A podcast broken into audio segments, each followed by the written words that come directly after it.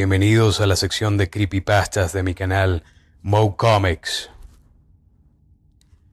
Las primeras palabras de mi hijo.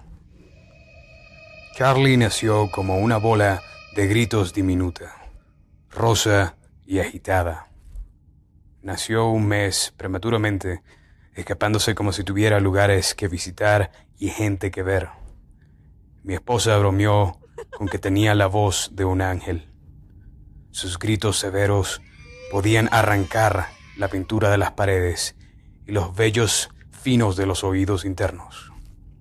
Beth y yo nos tomábamos turnos para que uno de nosotros realmente pudiera dormir un poco en el sótano. A medida de que pasaban los meses agotadores y se formaban bolsas bajo nuestros ojos, nos dimos cuenta de que todo ello nos tocaría por un plazo de tiempo más extenso del que nos habíamos imaginado. A los seis meses, Charlie era tan ruidoso como nunca, aunque un poco más carismático con esa onda de cabello negro. Parecía que se calmaba un poco cuando le leía, así que terminaba leyéndole novelas enteras a nuestro pequeño ángel atronador. Él odiaba la lactancia y prefería el biberón, algo que a ambos nos pareció un poco extraño, pero que aceptamos luego de haber hablado con nuestro pediatra.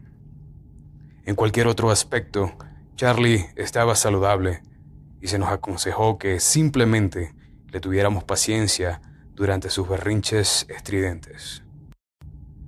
El ibuprofeno y orejeras se convirtieron en herramientas de uso regular dentro de nuestro arsenal.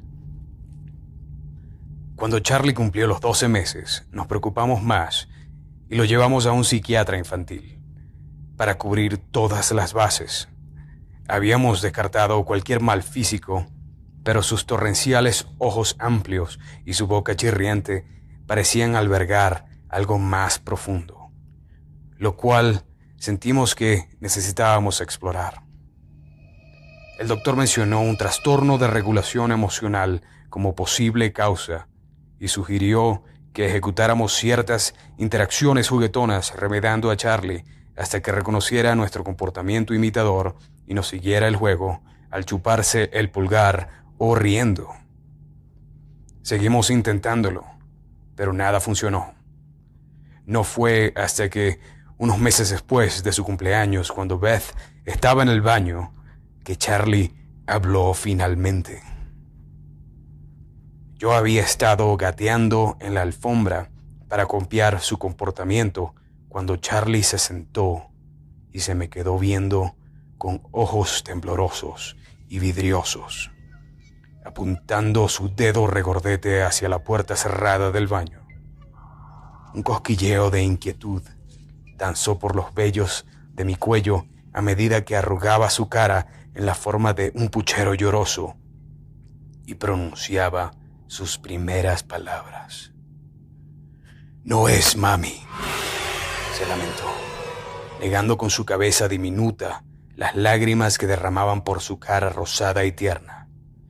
Giré mi cabeza hacia el baño para contemplar la silueta de Beth, quien estaba parada singularmente en el marco de la puerta con su cabello levantado.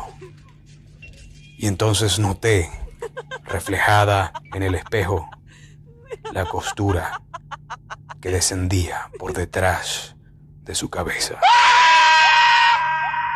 En la narración, Mo Comics.